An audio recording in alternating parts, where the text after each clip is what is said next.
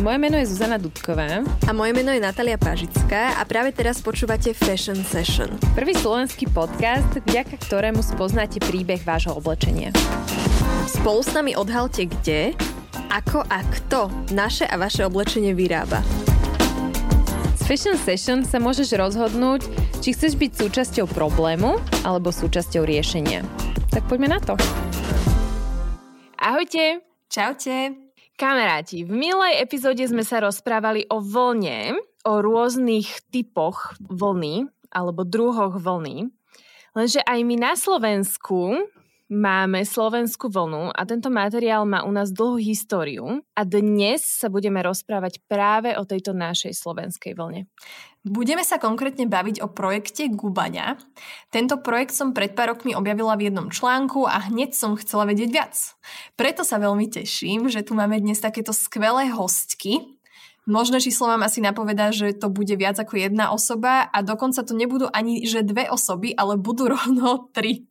Dnes tu máme teda tri hostky a to Marcelu Nemcovú, Larisu Gombárovú a Šárku Minárikovu, ktoré stoja za týmto projektom, ako som už spomínala, s názvom Gubaňa. Čaute, babi! Ahojte! Ahojte! Ahojte! Dobre, Natka, prosím ťa, povedz nám niečo o gubani, aby sme sa dali spolu do spoločného obrazu. Idem nás dať do obrazu, vás aj nás. Takže Gubania je projekt alebo aj občanské združenie, ktoré sa snaží vrátiť hodnotu poctivému remeslu, ktoré má u nás veľmi hlboké korene, u nás na Slovensku. Ide totižto o spracovanie vlny. Snažia sa ukázať, že aj naša slovenská vlna je kvalitná a je viac ako vhodná na bežné nosenie. Tento projekt zároveň reaguje aj na tragickú situáciu na našom lokálnom trhu s vlnou a nechcem už hovoriť viac, lebo viac nám povedia tieto tri krásne slečny, ktoré síce nevidíte, ale budete počuť a povedia nám o mnoho viac o tomto zaujímavom projekte. Dobre, babi, Každá z vás má v Gubani svoju úlohu. Poďte sa nám prosím predstaviť a povedať, čo je vašou úlohou v Gubani. Máci, môžeš ísť prvá? Moje meno je Marcela Nemcová a v tomto projekte mám takú samozvanú funkciu. Mám na starosti celý ten proces od surovej vlny, od, od pomaly od chovateľov až po priadzu, z ktorej je už možné vyrobiť kus odevu. Túto časť tej práce som si vybrala, alebo robím kvôli tomu, že, že som sama súčasťou farmy, chováme ovce a celá tá myšlienka vznikla vďaka, hlavne vďaka kvôli tomu, že tá vlna sa mi dostala pod ruky a rozmýšľala som, čo s ňou. Mám s tým skúsenosti ako chovateľ, ako spracovateľ, možno ako ten remeselník, ktorý sa to remeslo naučil. A my o tebe vieme, Maci, že ty pred Gubaňou si založila aj občianske združenie Naša vlna. Povieš nám niečo o ňom? Áno, je to pravda. Občianske združenie Naša vlna vzniklo tak nejako samo, spontánne tým, že ja som bola v nejakom takom rozmýšľacom procese, že čo s tou vlnou, tak som začala hľadať ľudí podobne trafených, aj keď to mám takto povedať. A našla, našla, som, našla som ľudí, ktorí už majú rozbehnuté svoje projekty, čiže do niečoho takého ako Gubania sa nechceli so mnou nechať namotať, ale vznikol, vznikol úplne iný a myslím si, že tiež veľmi dobrý projekt občianske združenie Naša vlna, ktorý je skôr taký akoby osvetový, spájajúci, spája mm, všetkých tých, ktorí sa tý, týmito, mm, týmto materiálom zaoberajú na rôznych úrovniach, či už ako chovatelia, spracovatelia, hobby, aj veľké, veľké podniky, alebo dokonca tam máme už aj, už aj členov, ktorí majú vlnu, ktorí spracovajú vlnu na priemyselné účely, Takže je to také nejaké um, ako keby lepidlo medzi tými spojka, medzi tými, ktorí, ktorí toto robia. A to vôbec nebolo pôvodne v pláne, ale tým, že sme sa našli, takíto ľudia, tak sme, tak sme vlastne založili aj občianske združenie Naša vlna, ktoré je skôr také osvetové, informačné, není zameraný na žiadny konkrétny projekt a v zápäti na to sa nejako tak sama nejak stvorila Gubaňa, ktorá už mala jasný cieľ, že čo chce robiť. Tak ahojte, tu je Larisa. Ja mám v projekte Gubaňa na starosti design a vlastne to, ako tie výrobky budú vyzerať. Tak ja, ja v podstate kreslím, vymýšľam, ja rozkazujem. Pre mňa pripravujú vzorky, aké si zaželám. to znamená, ako bude vyzerať ten úplet, jeho ukončenie alebo proste všetko s týmto spojené a potom, potom samozrejme spolu vyberáme odevy, ktoré sa budú realizovať, spolu to skúšame, niekoľkokrát pletieme teda ten sveter, skúšame, ako to bude sedieť na postave, ako sa v tom vlastne dá existovať. A mám na starosti strihy, to znamená, aby sme mm, tie výrobky dokázali vyrobiť alebo ponúknuť v rôznych veľkostiach, aby sedeli.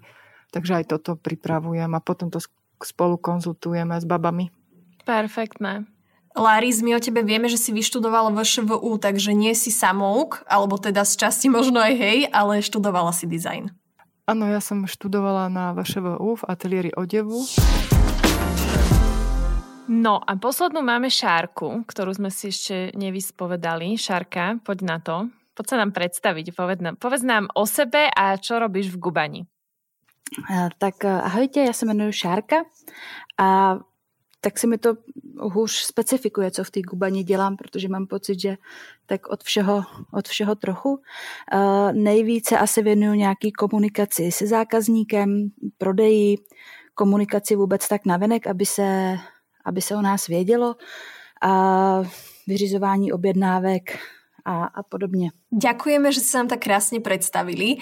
Čiže máme tu Marcelu Šárku Larisu, a teraz ideme vyspovedať pekne postupne každú jednu z nich, pretože každá má v Gubani, ako ste už počuli, svoje špeciálne miestečko a k tomu sa viažú aj veľmi zaujímavé informácie.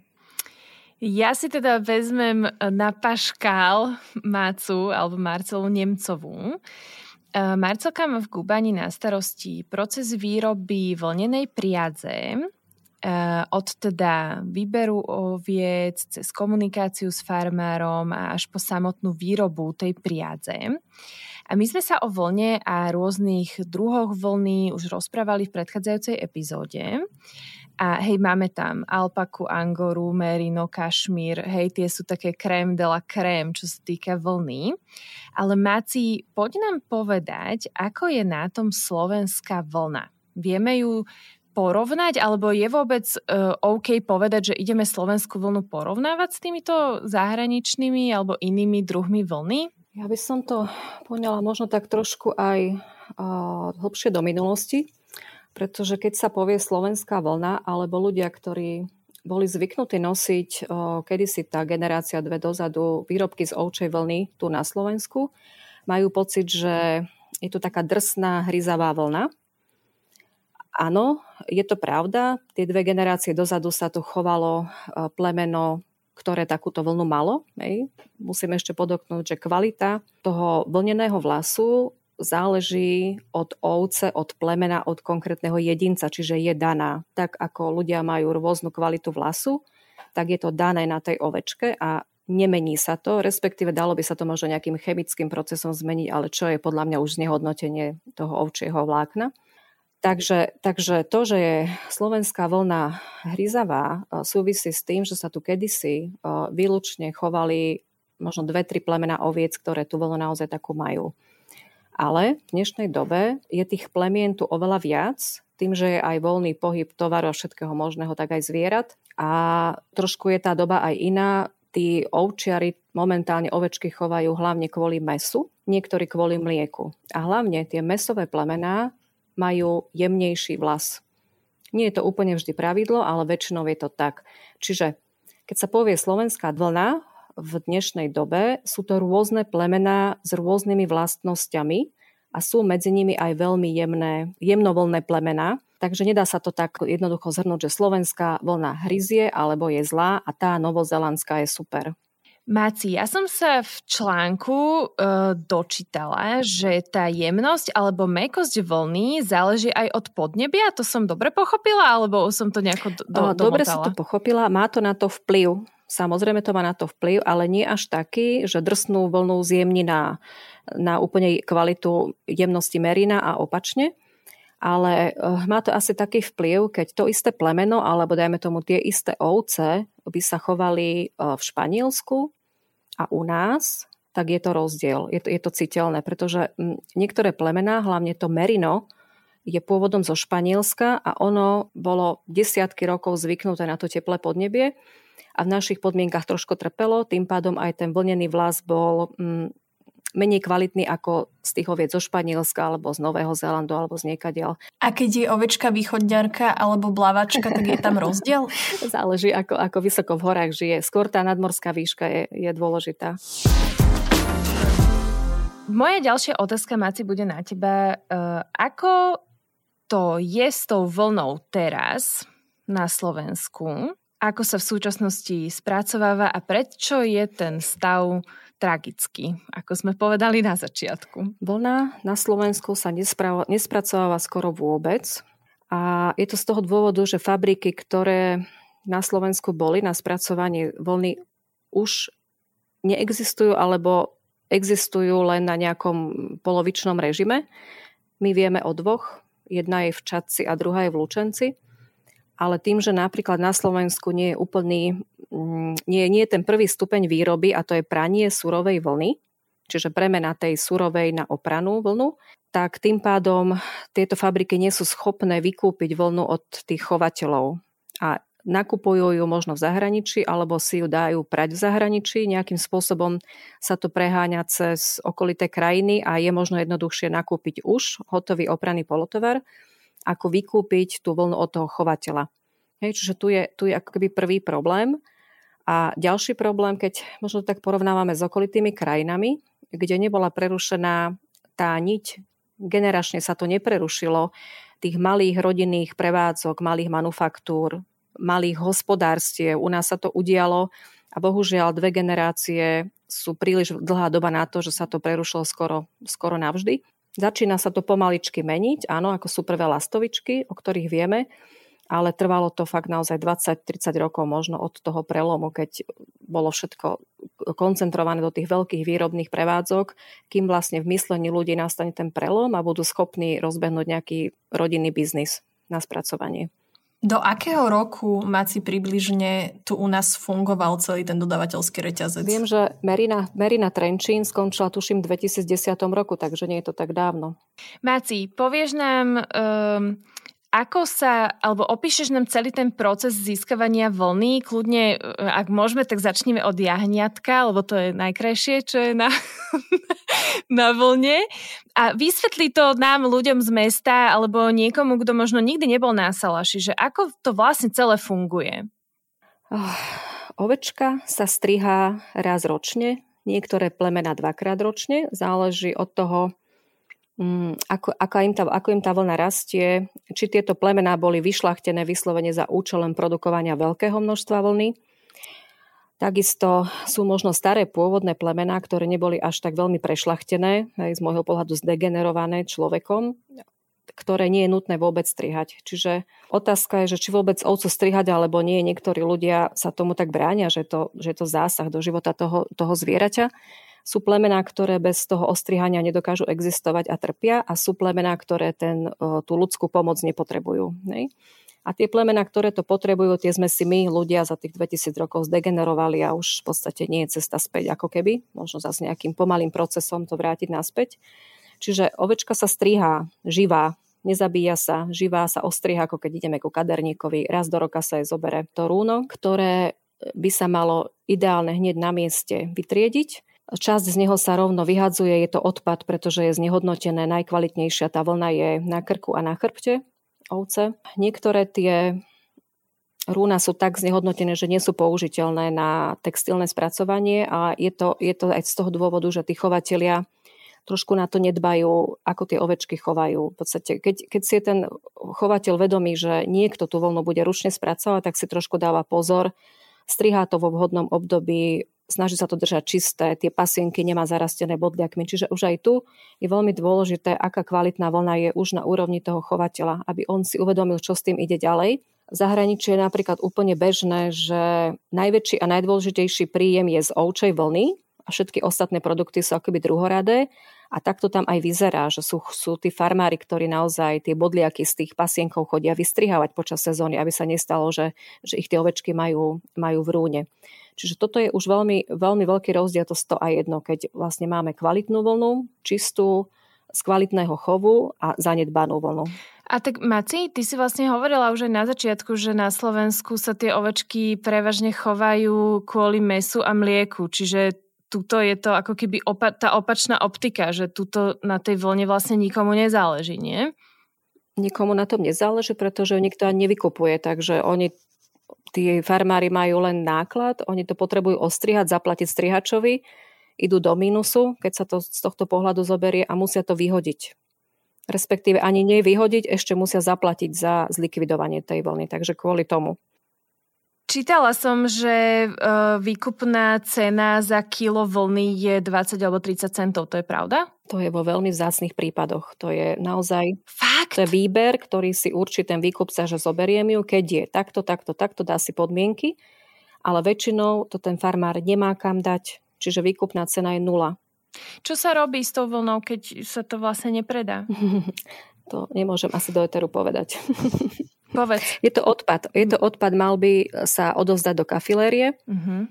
a kafilérii sa zaplatí podľa kilogramov. Čiže ten farmár keby to mal takto zlikvidovať, tak má neskutočne vysoké náklady na to, že tú ovečku musí ostrihať a nič sa mu z toho nevráti. Čiže kde končí tá vlna? Netuším, to je, to je, to je, to je v podstate 600 tisíc tón vlny ročne na Slovensku. Malá časť sa z toho predá. Počkaj, 600 tisíc tón či 600 tón? 600 tisíc tón.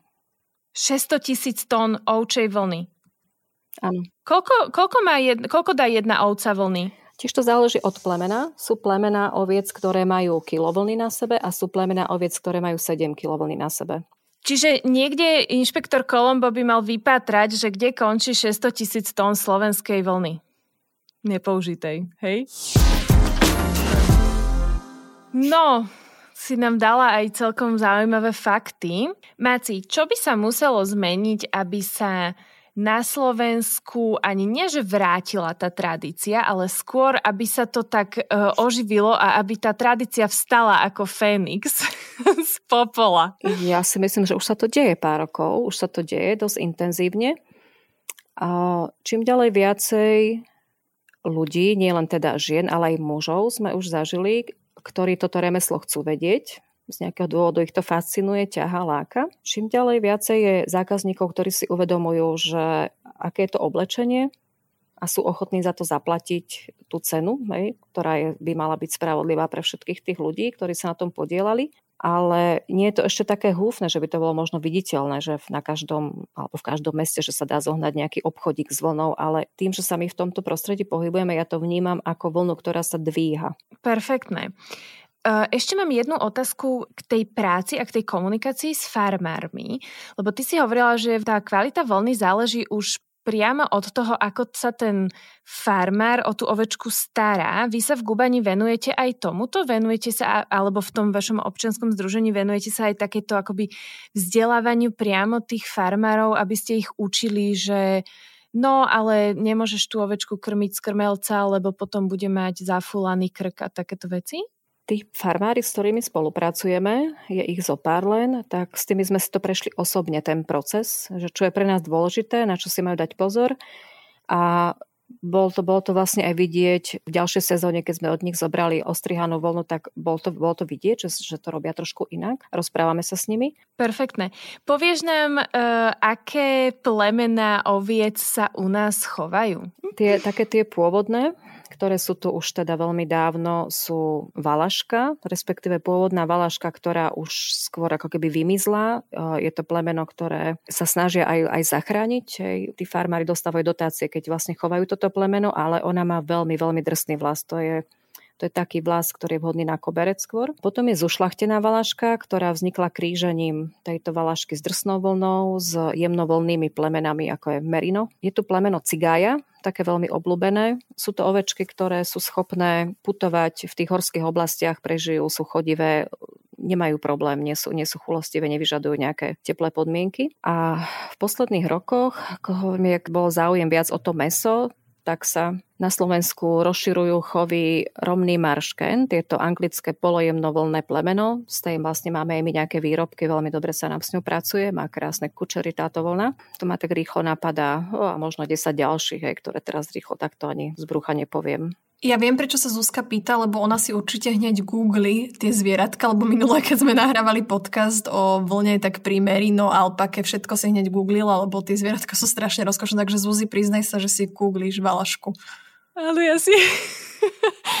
ja si googlím valašku. Totiž to môj starky uh, chová ovečky ešte stále a normálne, keď e, pôjdem za ním na budúce, tak sa ho opýtam, že aké ovečky chová on. Je to fascinujúce pre mňa pozerať tie zvieratka. A, a dokonca ma aj celkom zaujalo to, čo si ty povedala, že hneď na začiatku, že niektoré tie ovečky vôbec nepotrebujú ten zásah toho človeka a niektoré sme tak prešlachtili a zdegenerovali, že oni bez našej pomoci vlastne už ani nezvládnu ťahu tej vlny. Nie je to hrozné, že my ako ľudia vytvoríme problém a potom ho začneme riešiť a vlastne tvárime sa, že že sa to nedá vyriešiť, ale pritom my sme ten problém vytvorili. Nie? My sme sa o tom rozprávali v tej predchádzajúcej epizóde, že tie, nie tam sa im odrezávajú z tých zádočkov tá koža, aby sa im tam ne, nezanášali tam larvy.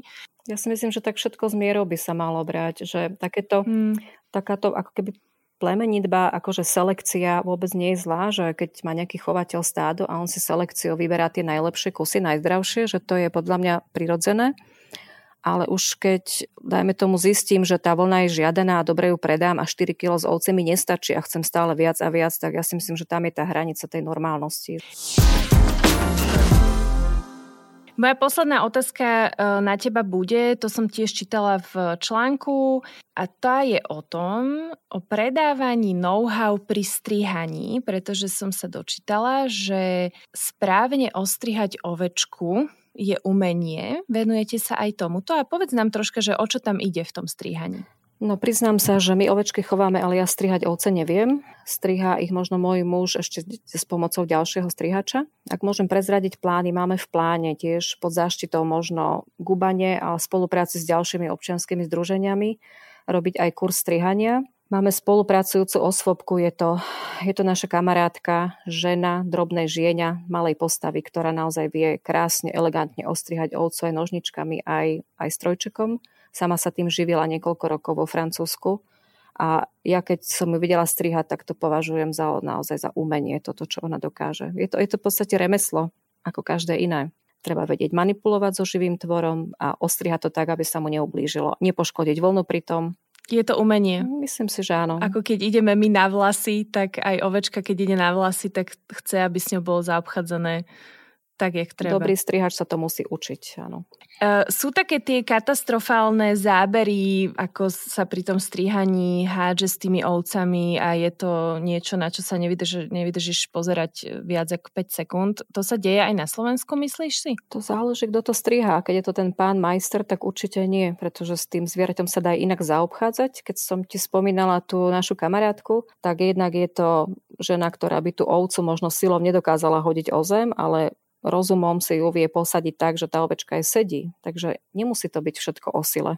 No, je to presne o tom, že to remeslo sa dá spraviť dobre a dá sa spraviť aj zle. Hej, um, asi keď uh, máš ostrihať uh, stádo uh, milión oviec tak, uh, a nemáš za to dobre zaplatené, tak uh, sa ponáhľaš. Aj to, že... aj to, že prístup k tomu prá- tej, tej práci ohodnotenie. Mm. Je to mm. ťažká práca. Perfektné, Máci, ďakujem ti za všetky informácie, ktoré si nám uh, o ovečkách poskytla. Chceš nám ešte dať nejakú čerešničku na torte? Nejakú oh. tvoju skúsenosť s ovečkami? Ja myslím, že ste ma vyspovedali dostatočne, že je to asi vyčerpávajúce. Za mňa bolo všetko zodpovedané a ja by som sa rada presunula k našej ďalšej hostke a to Šárke Minárik. Ideme sa baviť o gubaní a jej filozofii. Ešte v skratke poviem, ak si nepamätáte, lebo ten úvod bol už dávno, že Šarka dlhé roky bola vlastne copywriterka na voľnej nohe.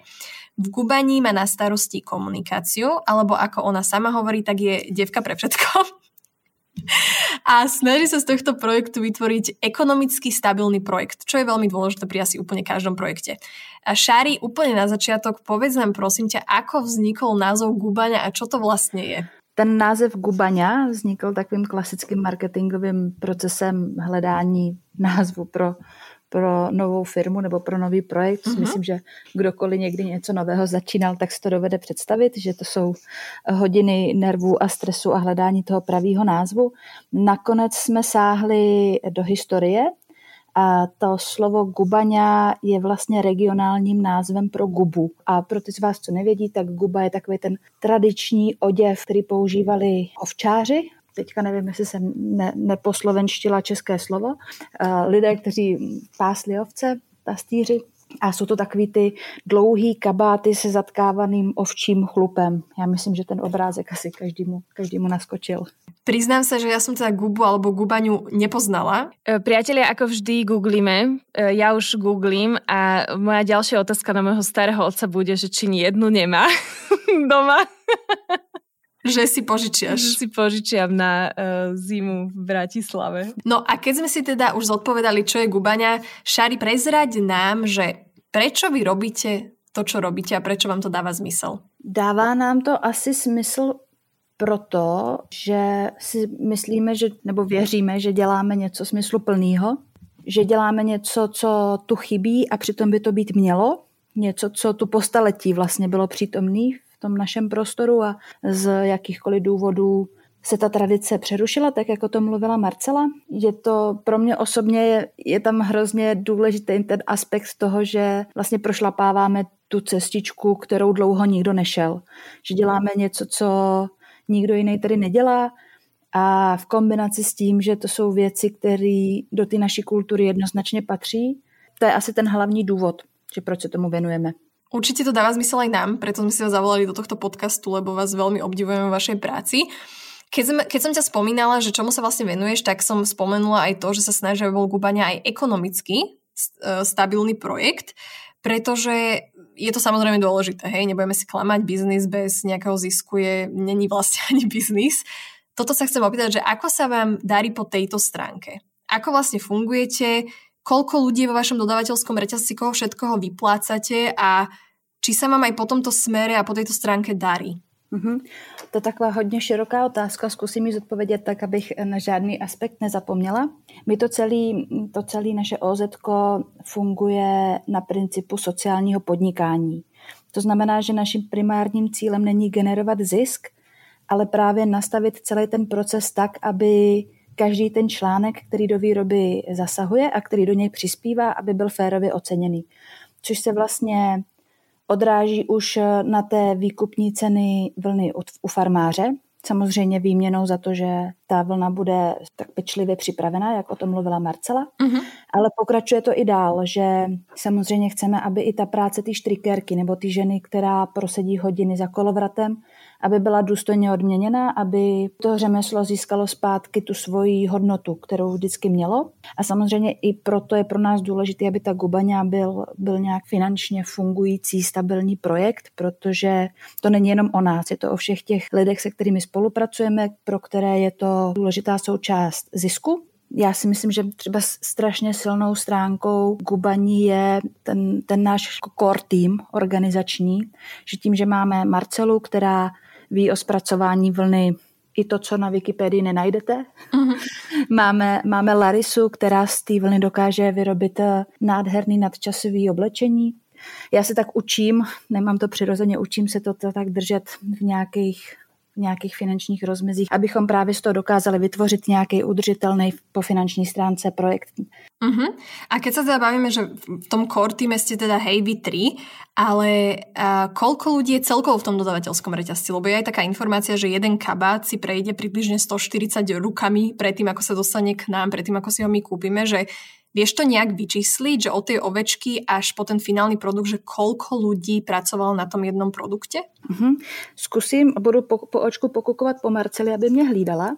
Tak určitě to je farmář, který se o ovce stará, pak je to střihač, který ji ostříhá. Nevím, jestli do vašeho výčtu zahrnovat i lidi, kteří vlnu převáží. Je potřeba pak tu vlnu od farmáře převíst někam, kde ji, kde ji vyperou. Takže další ten článek je nějaká prádelna vlny. Z pradelny vypraná vlna putuje zpátky k nám do skladu, odkud my v momentě, kdy potřebujeme s tou vlnou pracovat dál, eh, ji posíláme někam, kde ji učešeme. Máme v současné době, pracujeme se dvěma ženami, které mají takové staré stroje na česání vlny, ještě původní.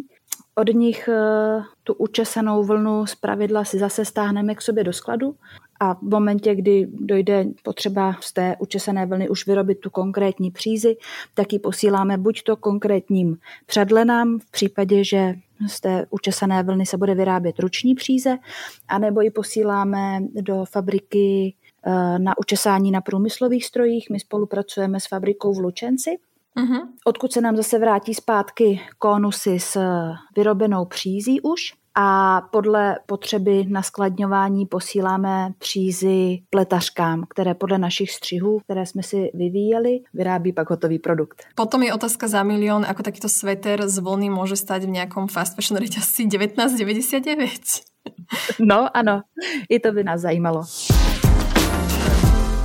Šári, mám na teba ešte poslednú otázku. Keďže sa venuješ komunikácii, Zajímalo by ma, ako vaše aktivity vníma slovenské publikum. Fungujete už nejaký ten čas? Je vidieť, že sa to niekam posúva, že posúva sa to dopredu alebo dozadu, alebo aké máte ohlasy? Já jsem takový nezdolný optimista, takže si myslím, že moje odpověď bude tady tím životním postojem trošku zkreslená, ale určitě vnímám, že, že to jde dopředu. Že za těch eh, několik let, že ta poptávka potom a ta reakce lidí jednoznačně se posouvá tím pozitivním směrem. Že čím dál tím víc lidí chápe hodnotu toho materiálu, té práce, která zatím je, rozumí té ceně výrobku chápe, co zatím všechno je, že to nemůže být tak, jak jsme o tom mluvili, svetr za 20 20 eur niekde z nejakého řetězce. Konečne počuť nejaké pozitívne správy, že sa naozaj nájdú ľudia aj u nás, čo to vedia oceniť a chápu, prečo to stojí, koľko to stojí, lebo väčšinou si povedzme úprimne, že tá cena vie byť veľký problém, lebo ľudia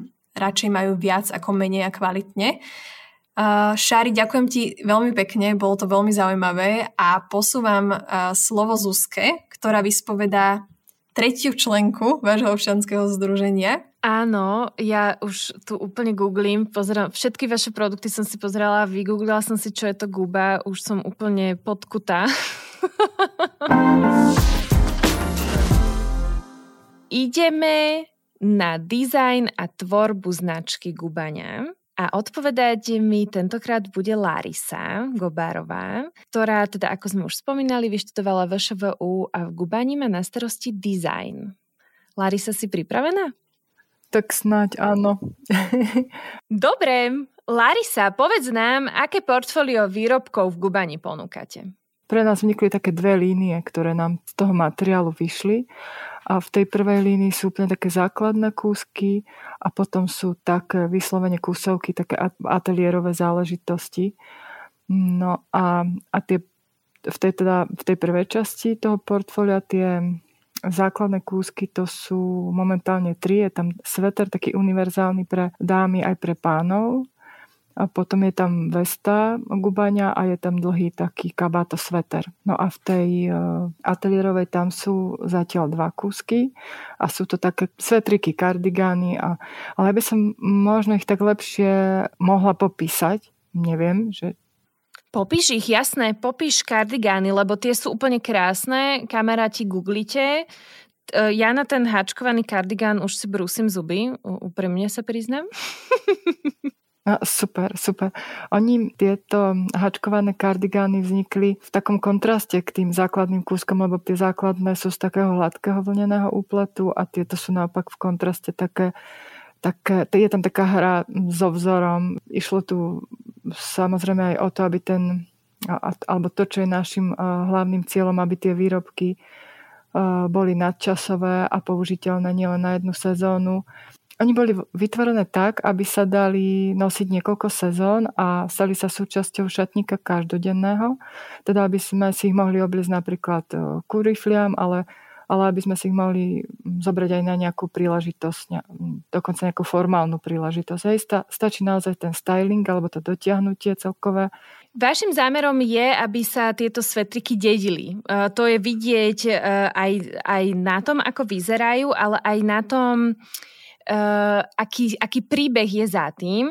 Poď nám povedať, že keď ja teraz poviem, že nosím gubaňu, čo si majú ľudia hodnotovo aj vizuálne predstaviť? No určite, je, určite by si mohli, to bude skvelé, keď si predstavia, ten komfort vlastne z toho nosenia a používania toho vlneného vlákna alebo toho, vlastne toho materiálu na sebe. Že taký ten mýtus tej, tej hryzavosti sme tu už spomínali, ale my sme aj na to mysleli v procese vlastne toho dizajnu a tvorby odevu, ale aj na to ošetrovanie m, po nosení to všetko je taký proste mýtus, ktorý je tu teda taký zakorenený, ale teraz už sme sa dostali naozaj ďalej. My máme pracie prášky, ktoré veľmi ľahko dokážu ošetriť ten materiál. Máme naozaj také práčky, ktoré takisto vedia veľmi šetrne oprať takýto materiál, takže to, to je naozaj mýtus proste. To nie je nie nejaký strašiak, ktorý, ktorý sa nám zrazí niekde a je nepoužiteľný. Hlavne prináša to veľký komfort. Ten materiál sa výborne nosí dokáže e, svojho nositeľa, tak keď to tak jednoducho poviem, vlastne chrániť aj voči tým poveternostným podmienkam.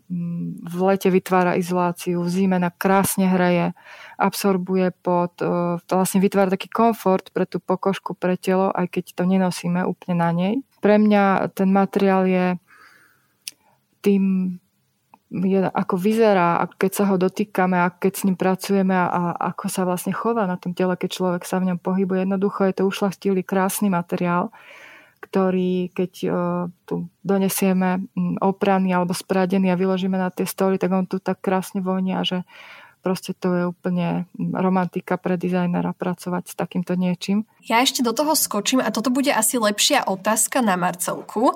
Ja som videla v jednom článku s vami, že um, ovečky vlastne aj na Slovensku nie sú len bežové, hej, že máme aj nejaké hnedé a čierne, ale vaše produkty, ako vidím na vašom Instagrame, sú teda hlavne takej bežovej krémovej farby. Čím to je a budete alebo plánujete e, robiť aj s vlnou, ktorá má inú farbu? Je to taký vývoj, Máme, máme aj iné farby ako bielu, ale zatiaľ v maličkých množstvách a skôr to tak skúšame a nastavujeme. Ale máme ju už v rukách. Áno, sú tam odtiene sivej, niekoľko odtieňov sivej, tmavohnedá, bledohnedá a zároveň sa pohrávame s tou myšlienkou, že by sme skúšali farbiť rastlinami, ale ako hovorím, je to všetko v štádiu vývoja a celý ten vývoj trvá možno aj rok, niekedy aj dlhšie, kým vlastne my si utrasieme ten model, kým si to vyskúšame, niekoľkokrát preštrikujeme tak, aby sme to finančne vedeli si zhodnotiť a vypočítať, ale už momentálne ako na sklade máme niekoľko odtieňov. Vyslovene niekedy je to mm, z jednej konkrétnej ovce odtieň, ktorého máme, dajme tomu 2 kg a viac nie. Takže áno, plánujeme to. Larisa, ja mám na teba ešte pár otázok. Pletiete tie svetriky až keď príde objednávka, alebo vy ich máte napletené a už len príde objednávka, odošlete a zákazník sa môže tešiť? Ako to funguje? Tak u nás to funguje tak, že my vlastne nevyrábame nejaké množstva, veľké množstva tých e, výrobkov na sklad. Máme zvyčajne pár kúskov e, vyrobených od každého typu toho výrobku a potom väčšinou dávame podľa objednávky, teda zadávame. Rozumiem, že asi nemáte napletených uh, tisíc gubaní na sklade a čakáte, Urč... kým si ich ľudia kúpia. Nie, nie. nie. Dokonca ono je to také živé práve pri tej veste, pri tej veste gubania, že naozaj uh, nemáme ani na sklade uh, nejako dlho tie nespradené vlnené vlasy. Kto tie svetríky pletie? Ty to pletieš? To by bola fantázia, keby ja som to vedela pliesť. Ja naozaj poznám skôr tú teóriu. Pliesť viem málo, alebo veľmi málo. Skôr hovorím, že ako som, ako som spomínala, skôr vždy prosím o nejakú prípravu vzoriek a to tak skúmam ten materiál, to ako vyzerá aj to napojenie vzorov, aké efekty vlastne plastické ten materiál vytvára, ako prúži, čo si môžem dovoliť, aký komfort to potom ponúkne tomu nositeľovi, alebo akú hmotu, aký, aký objem vytvorí ten samotný materiál. My to Totiž to skúmame aj váhu toho výrobku, lebo však, ako sme spomínali my, že chceme byť efektívni, ale teda chceme aj predávať, takže aby to neboli naozaj také predstavy nerealizovateľné, tak aj to treba zohľadniť. Preto tie prvé výrobky sú v podstate veľmi jednoduché a pracujú len s tým hladkým úpletom. Je to taký základ šatníka, by som povedala, že niečo, čo v tom šatníku môžeš mať a úplne v pohodičke tam vydrží ti 20-30 rokov a keď máš chuť, si nájdeš. Povedz mi, Larisa, alebo povedz nám všetkým, ako sa o vlnku staráme. Ja som si čítala pri popiskoch niektorých vašich produktov, že tie svetriky prídu predprané. Vieš, lebo pri vlne častokrát, ja už som toľko vlnených vecí zrazila, že že uh, už sa stalo. Tak povedz nám také, ako, uh, ak sa to dá nejako zovšeobecniť, že ako sa o tú vlnku staráme. Ten materiál znesie vlastne veľa, keď si predstavíme, že či musí vlastne prejsť, aby vznikla, vzniklo to vlákno, tá priadza, že česanie a triedenie, česanie, pranie, potom sa spriada, vznikne priadza, potom sa môže farbiť a tak ďalej. Mm, takže ten hotový výrobok tak, takisto, a ten hotový základom je nevytvoriť pre to vlnené vlákno nejaký šok, tepelný šok pri praní, hej, alebo pri žehlení, že musíme proste mierne sa mu prihovárať, jemne sa o neho starať v tom zmysle, že nevytvoriť mu šok, nehodiť ho ani do ľadovej vody, ani do nejakej veľmi horúcej vody, ale dnes sa na, bez problémov dajú zohnať práce prášky na vlnu, dá sa nastaviť program na jemný šetrný cyklus, alebo tí, ktorí e, teda by si to prali v rukách tie výrobky, tak takisto nespôsobiť proste šok a jemne za, uh, zaobchádzať s týmto materiálom, že nejak ho prudko nežmýkať ako nejaké plachty. Uh, jemne nechať stiec vodu a skôr rozložiť ten výrobok na sušiak.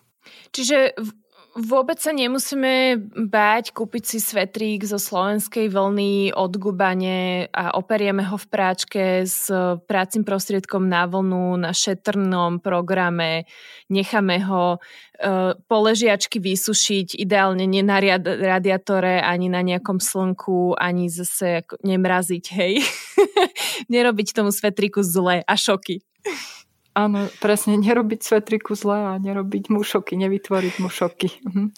Ale vlna má takú úžasnú schopnosť, že ona neabsorbuje ta, tie pachy tak, ako si my predstavujeme, že ona drží tvar proste krásne, nedeformuje sa aj tým nosením, aj po opraní zvláda uh, takéto zaobchádzanie. Netreba žehliť ten materiál, keď sa pekne rozloží, vyschne, takže on, on má dokonca aj samočistiace také vlastnosti ten materiál, takže aj po po zmoknutí, alebo neviem, ako by som to mala povedať.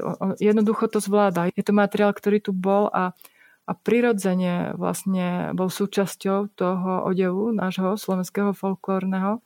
Hej, a v rôznych hrúbkach sa používal od najtenšieho po veľmi hrubý materiál.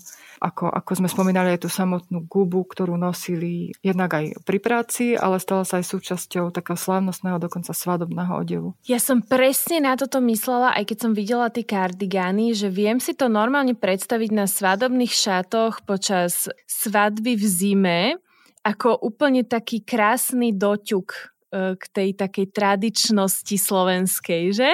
Ja úplne som šťastná, že, že vlastne si to takto pomenovala alebo spomenula, lebo presne my keď sme fotili tie kardigány, ja som to tam videla, že určite nemusí to byť len na, len na ten bežný deň, ale práve súčasťou t- presne takéhoto svadobného dňa ako súčasť. Dobre, babi, ďakujeme vám za všetko, čo ste nám odovzdali. Myslím, že ste doplnili našu epizódu o vlnách aj o informácie o slovenskej vlne. Verím, priatelia, že spolu e, pochováme mýtus o tom, že slovenská vlna musí byť kúsavá a že je kúsavá, ako nám túto naše dievčence šikovné z Gubane povedali aj slovenská vlna má určite kvality, ktoré e, je fajn vyzdvihnúť a bolo by veľmi pekné, aby sme sa v následujúcich rokoch troška viacej vrátili e, k tejto tradícii, lebo podľa toho, čo ste nám dneska povedali, mám pocit, že vlna skrátka na Slovensko patrí a patrí aj do našich šatníkov. Ja sa chcem tiež poďakovať, že ste tu, babi, dneska s nami boli. Bolo to veľmi zaujímavé, už sa teším, keď to budem strihať. Myslím si, že z toho bude veľmi krásna epizóda a dúfam, že keď sa stretneme, niekedy dúfam aj osobne o pár rokov, tak sa podarí tento dodávateľský reťazec na Slovensku doplniť a že tento priemysel bude rásť tým správnym smerom. Uh, děkujeme za pozvání, bylo nám s vámi krásně. Ďakujeme, ahojte. Ďakujeme.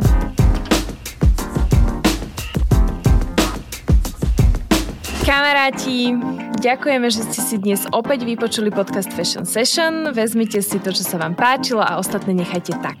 Pre ďalší nával inšpirácie sledujte naše sociálne médiá. Mňa nájdete ako zavinač Natalia Pažická, Zuzku ako Zuzana D alebo platforma udržateľnosti. A Gubaňu nájdete na Instagrame ako Gubaňa SK alebo na Facebooku. Do skorého počutia, kamoši! Čaute!